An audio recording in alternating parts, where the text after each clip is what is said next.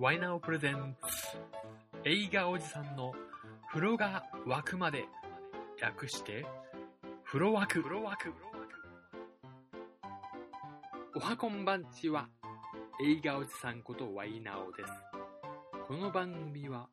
お風呂が沸くまでの間に映画について語るという画期的なシステムとなっております。基本的にネタバレなしで話しますので、皆様の映画鑑賞の参考になればと思っています。さて、では、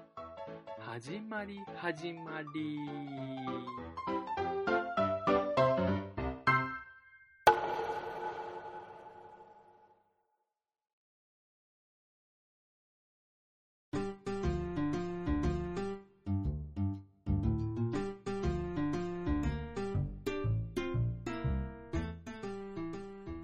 おはこんばんちは、ワイナオです。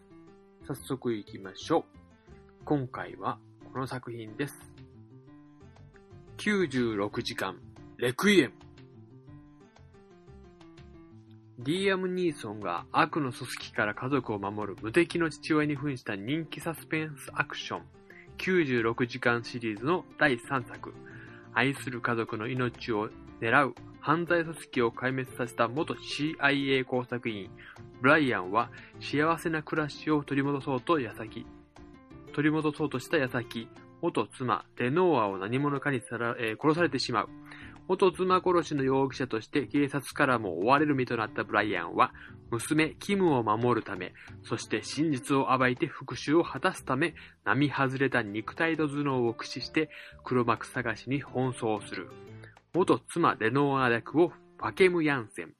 娘キム役をマギー・グレイスが続投し、ラスト・キング・オブ・スコットランドのフォレスト・ウィテカーが新たに参加。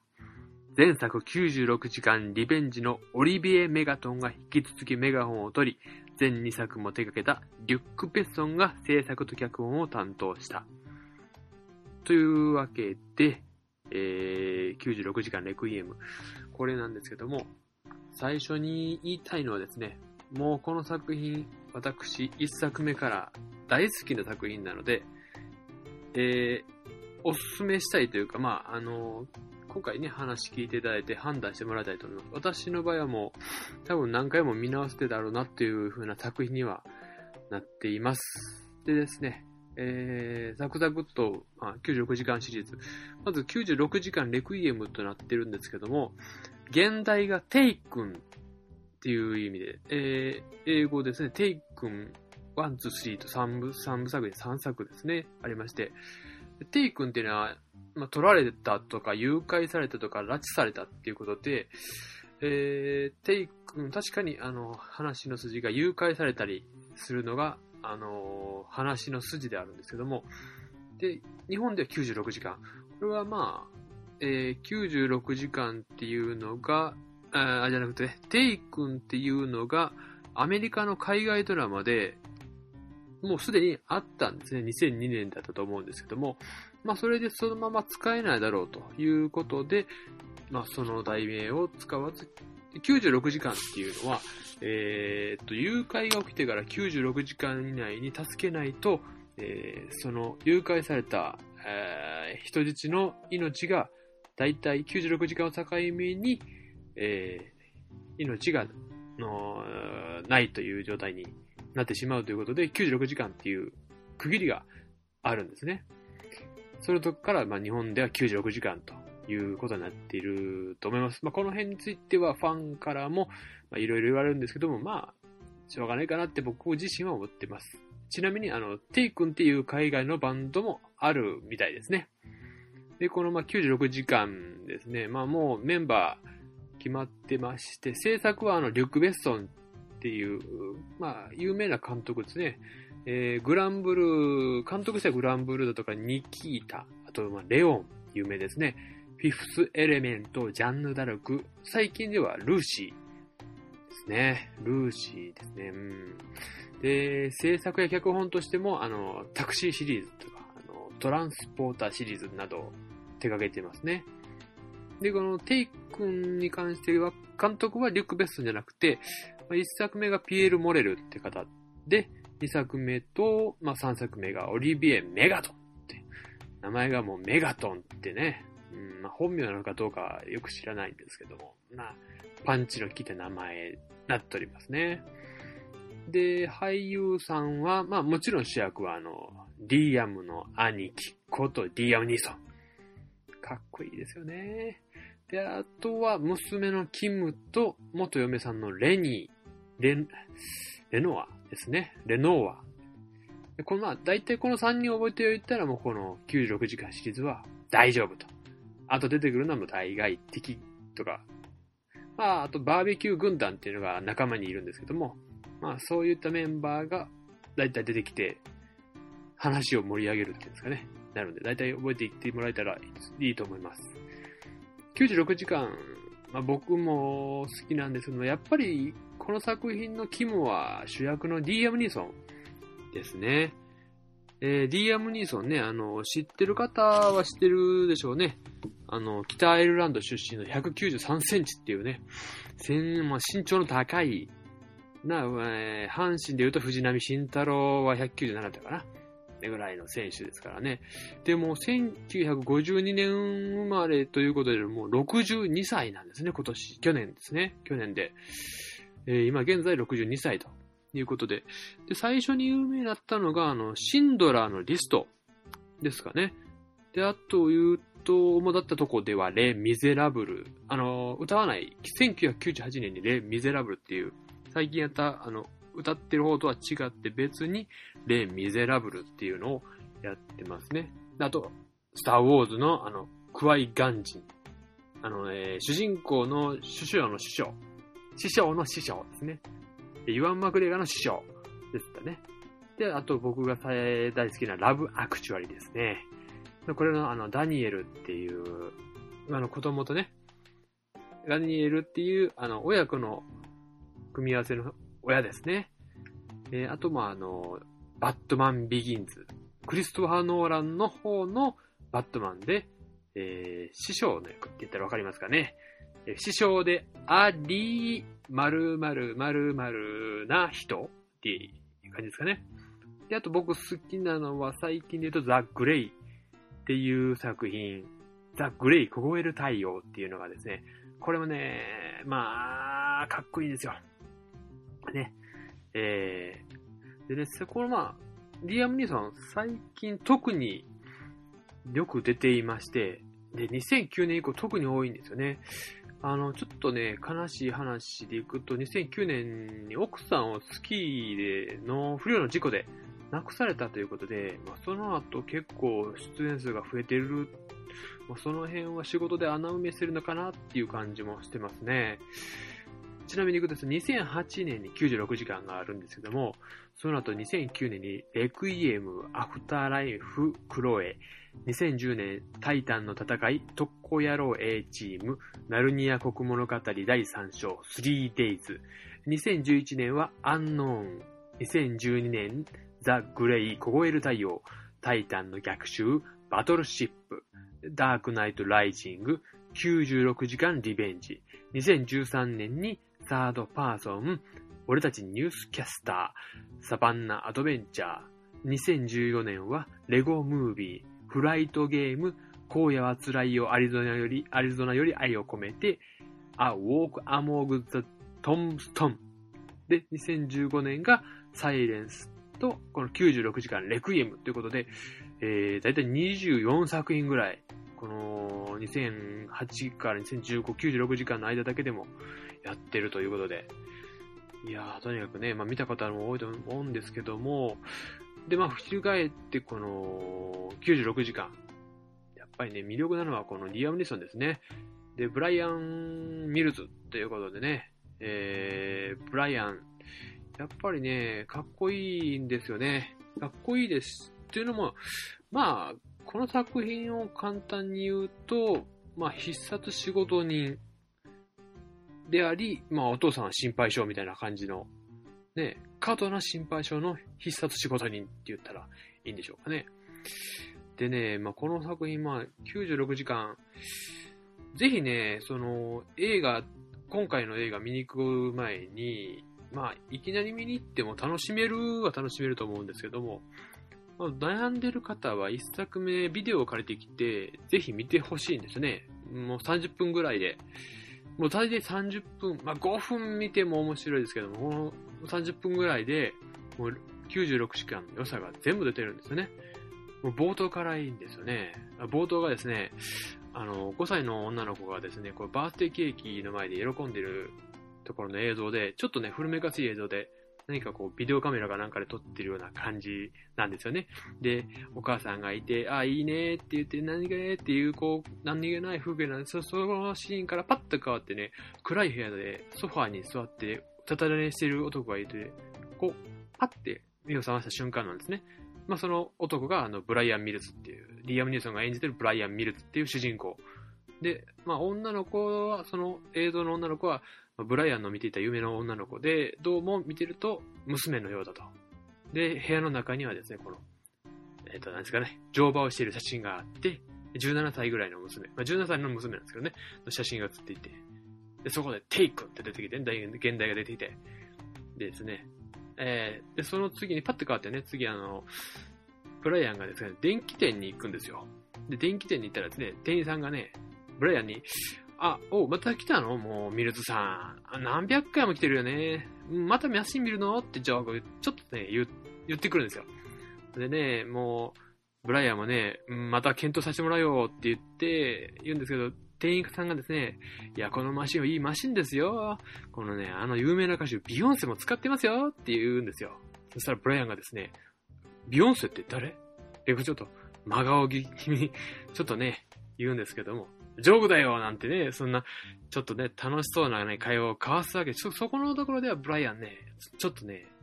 気難しい顔してるんですけども、いいやつっていう感じがするんですね。で、結局そのマシンっていうのを買っちゃうんですよね。でもね、どっかでちょっとウキウキ気分で買っているんですけども、そこから家に帰って、そのマシンの箱をですね、こう自分だけ、自分で丁寧にこう、梱包していくんですね。折り目正しくでね、もうその顔がね、真剣そのものなんですよ。で、そのま、まあ、綺麗に折れてたんだ、その箱を持って出かけると。で、出かけた先が、そのパーティー会場なんですね。で、いかにも金持ちがやってるようなパーティー会場で、そのパーティーがですね、まあもう、あの、やっぱり、まあ、娘のパーティー会場っていうことなんですよね、えー、実は。で、娘のパーティー会場で、えー、そのブライアンがその箱を持っていくと、まあ、警備員に止められてわけしまう。止められてしまうんですよね。あの、大人はあちらですと。子供はこちらなんです。子供はあちらですって。もう言うたら、警備員には顔も知られていないんですよね。いやいや、俺は、あの、娘の父親だったよ。言うんですよ。いやいやいやあの、こちらに置いてくださいと。大人はあちらなんで、いやいや、娘に会いたいと言って、ちょっと揉めてるんですよね。そしたらですね、そこに女性がやってくるんですよ。女子、女性がやってきて、あの、その人はいないいないよっていうわけですよ。どどうもその女性が、あの、元嫁のようなんです。元嫁、元嫁なんですね。で、元嫁が、あの、彼はいいのよって言って、失礼して、何しに、あのどうですかここで、あのプレゼントを置いてって帰ってくれないって言うんですけど、いやいや、このプレゼントは娘に直接あげるんだと。ね。ブライアンが言うわけですよ。で、娘、いやいや、ここに置いてってくれた。あの、あなたも相変わらず頑固ね、なんか言いながらちょっと揉めてると、そしたらそこに、ペペペペペペってこう、娘が走ってくるんですね。パパーって言いながらこうね、バーって言ってね、お父さんに、ブライアンにこう抱きつくんですよ。それをね、お母さんがね、もう、あの、元嫁がね、うんってちょっとね、ちょっとね、あの、顔しかめながら見るんですけどもう、ブライアンは大喜びなんですよね。そしたらね、あの、パパありがとうって言ったらね、お娘、お前のためにこのプレゼント持ってきたんだよって、あ、なんだろう、開けていいって、ああ、どうどうどう開けろってパーってーって開け、娘がね、もうパーって開けたら、そこにですね、あの、出てきたあの、マシンがです。カラオケマシンだったんですね。で、ちょっと娘、おなんやこれ。っていう感じで、うっってなるですよね。で、それを見た元嫁が、ちょっとね、何よ。っていうような顔をするんですよ。でも、父さんはね、もう、ドヤ顔ですよ。いや、お前がね、お前が、昔ね、あの、夢、歌手になるのが夢だったって言うからさ、買ってきたんだよってこう言うわけですよ。そしたら嫁が、元嫁がね、ちっくりとね、いやいや、そんな、歌手になりたいなんて言ってたのが5歳の時の話よ、とか言うと、娘、あの、娘の方が、あの、嫁がそう言うと、娘の方が、いや、パパ、私、嬉しいわ、ありがとうって言って抱きついてね、今でも、小声でこう、今でも、夢では歌手なのよって言ったら、お父さんがちょっと嬉しそうなね、ブライアン・ミルズがちょっと嬉しそうな顔するんですよ。で、あの、その娘をね、こう、よしよし、じゃあ、あの、プレゼント持って写真撮ろうよつって、こう自分が持ってきたね、カメラをね、こう、パシャってこう娘をね、カメラにこうパシャって収めた時にですね、そしたら後ろから突然ね、ヒヒーっていうね、馬の鳴き声がするんですよね。あそしたらね、あって振り向いたらですね、娘が、オーマイガーオーマイガーって言うんですよ。オーマイガーオーマイガーって、そのお父さんのカラオケマシンをパッと置いて、スッとその馬の方に走っていくんですよ。で、その時のね、走り方がね、ものすごいアホみたいなんですけどね、ここも見どころです。で、アホみたいなこの走り方でパーって馬の方へ走っていくんですよ。で、ちょっとね、おお父さん寂し、あの、ブライアン寂しそうな視線で、はーって見ているんですけども、その馬をね、この、ある男がね、馬をこう引き継ぎながらこう歩いてくるわけですよ。で、その、そこに向かって娘がバーって走っていって、ああ、ありがとうって言ってね、こう抱きつくんですよ。だから馬をね、こう引き継ぎれたその男がね、現在のその元嫁の夫なんですよね。で、まあ、娘の今の父親であってもね、もう金持ちなんですよ。金持ちだから馬あげちゃうぐらい金持ちなんですよ。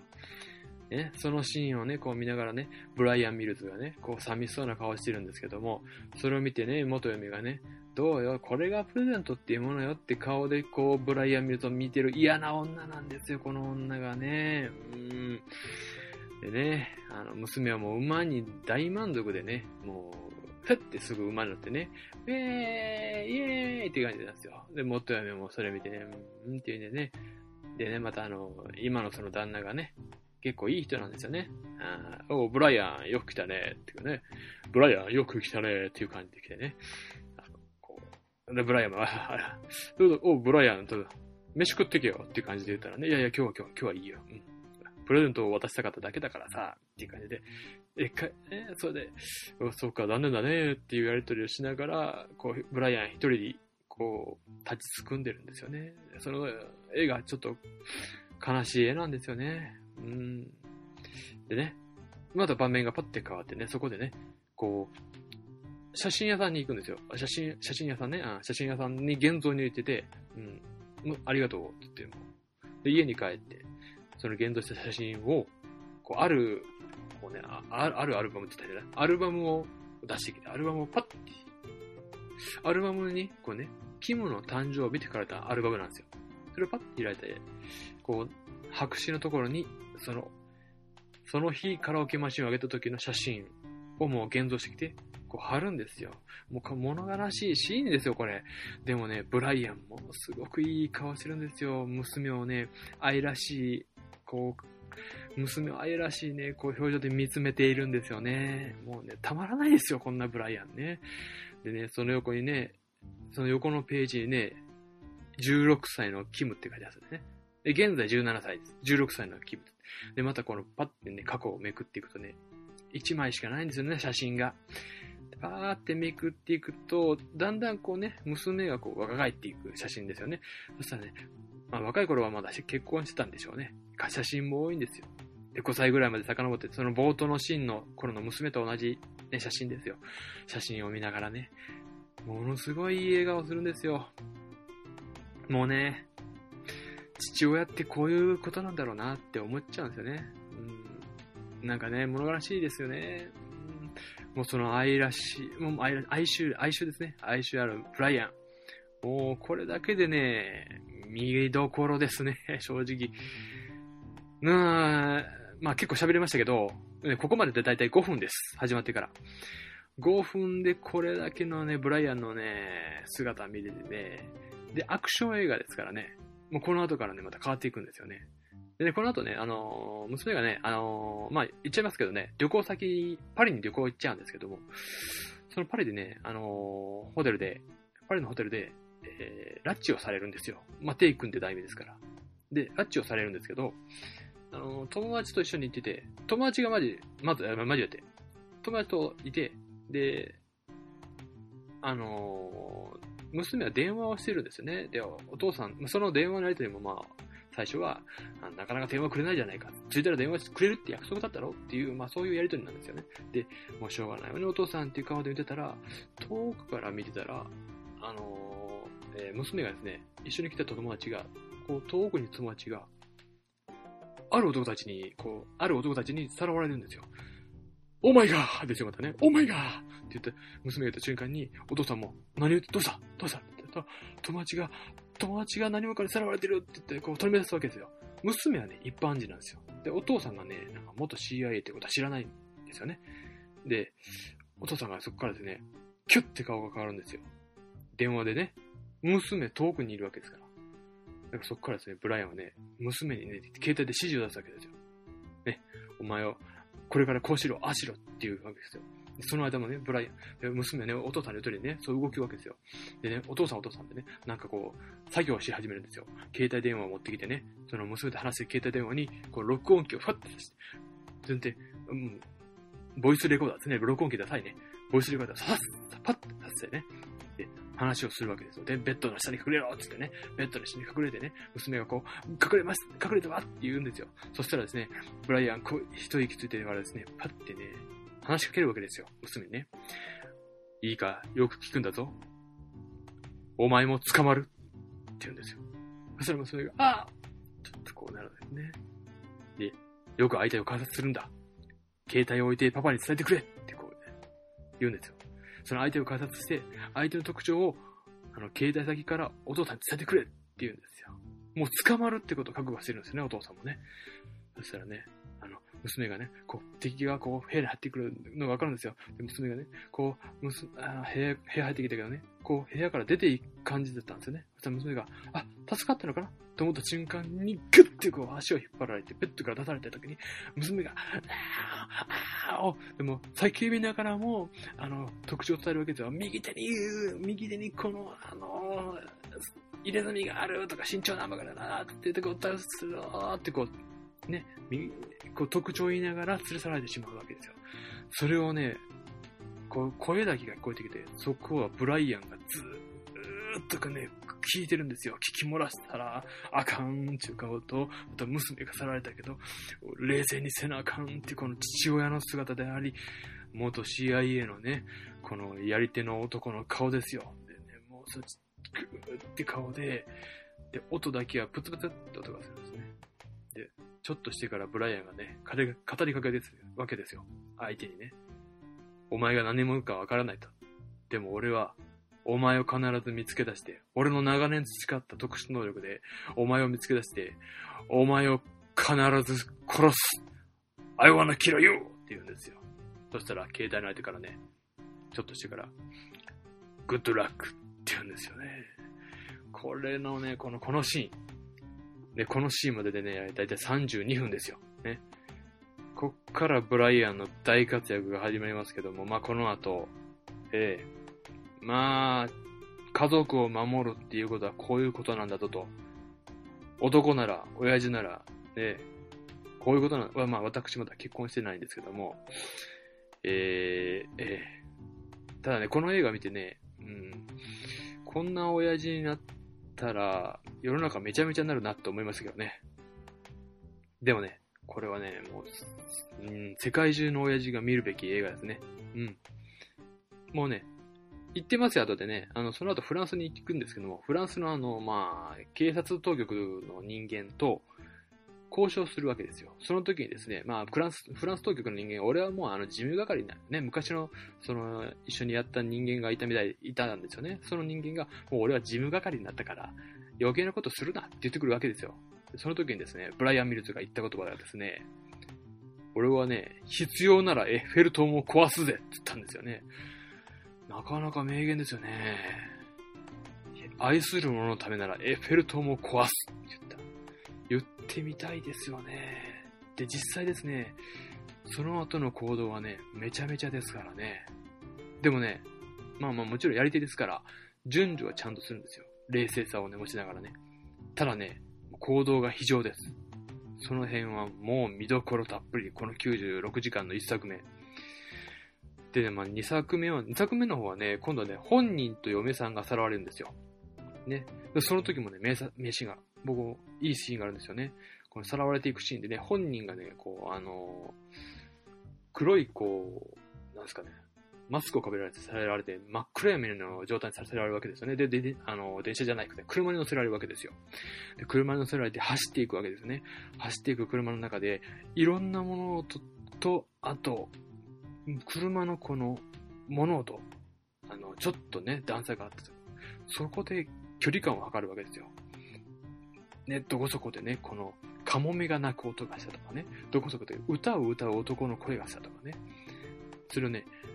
one, two, three, four ってここに数えながらやるわけですよ。それがね、かっこいいんですよね。いやー。でね、あとで、その後でね、娘を使ってやる行動がね、まあまあね、ほんとね、そこはね、2作目はイスタンブールが舞台なんですけども、イスタンブールも壊していきますからね、どんどんね。破壊していきますから。うん。この映画ね、問題があるとしたらね、そのね、壊していった後の始末を全くしてないってことぐらいですよ、ほんと。うん。まあね、この映画ね、まあ、そういう意味では見る人を選ぶ作品ではあるんですけども、もうやっぱりね、96、1作目がね、よくできているんで、この1作目はまあ、この先ほど言ったね、その、さられるまでの32分を見て、面白いなと思ったら、そのまま1時間半ですから、1時間半見ていただいて、それで面白かったなと思ったら、それは2作目見ていただいて、今回の、今回のその3作目、IMAX シアターっていうね、ものすごい音もいいし、映像もね、目いっぱい広がる広がるスクリーンでね、やってるところでやりますんで、見どころはあります。でね、3作目正直言うと、連れ去るっていうコンセプトが、先ほども紹介した時に言ったんですけども、その、今度はね、奥さん殺されて、自分が被害者、えー、その、自分が容疑者になるわけですね。でだからちょっとね、あの、今までと流れが違うんで、ちょっとね、あの、話としては、1作目、2作目とニュアンスが違うんですけども、でも、その、えー、親子の絆であったりだとか、あとはですね、そのバーベキュー軍団っていう昔仲間がいるんですよ。3作目が一番活躍しますからね。でね、もう、ブライアン・ミルズからね、いろんなことを学べますよ。で、あのね、やっぱりね、愛情っていうものを学びますし、あとね、仲間は大事っていうことを学びますね。いざという時の仲間。あとはね、まあ、いざとなったら、えー、警察の情報ぐらいは操れるようにならないとダメだと。いう、うん、まあ、映画で、映画ですから、もう、映画だから許されてると思うんですけども、この映画を見てると、もうね、自信がなくなるんじゃないですかね、世のお父さんは。うん。俺は本当に家族を愛してるのかと。愛しているならこれぐらいできるんじゃない、しなきゃいけないんじゃないかと思ってしまうぐらいの作品ではありますね。でね、そうですね、あとはね、まあ見るところはもう本当ブライアンを見て、ブライアン・ミルズを見ていただきたいですよね。あのー、本当あの、ちょっとね、言うのを少なかったかもしれないですけど、アクションもすごいですから。で、一番、一作目、二作目、三作目っていくと、一作目が一番アクションとしてはいいかもしれないですね。二作目、三作目ね、ちょっとね、アクションがね、わかりづらいんですよ。映像の撮り方がちょっと雑なのか、監督が悪いと思うんですけども、確かにいいアクションしてるんですけど、ちょっとね、見えづらいところがあるんですよ。一作目がね、結構いいところがあるんですよね。でね、あと、拷問シーンがね、えぐいです。でもね、そのね、拷問がね、やっぱね、親っていう部分が出るんでしょうね。もう、非常になってしまう。娘のために非常になるというところで、やっぱりね、見どころはね、いっぱいあります。僕もね、この作品をね、ぜひね、シリーズ化をどんどんしていってほしいんですよね。もうトラさんみたいな感じでね、毎年一作ずつ作っていっていっても、トラさん27作あったんですかね。もうそれを超えるぐらい、まあ、大変ですけども、まあね、まあ、62歳ですからね。おおマジか。ああ。えー、結構自分で話し込んでしまったんですけども、お風呂が沸いてたということで、あー、喉が痛いですね、今回は。喋りましたね。ちょっと、あー、ちょっとね、思い入れが強すぎたんで、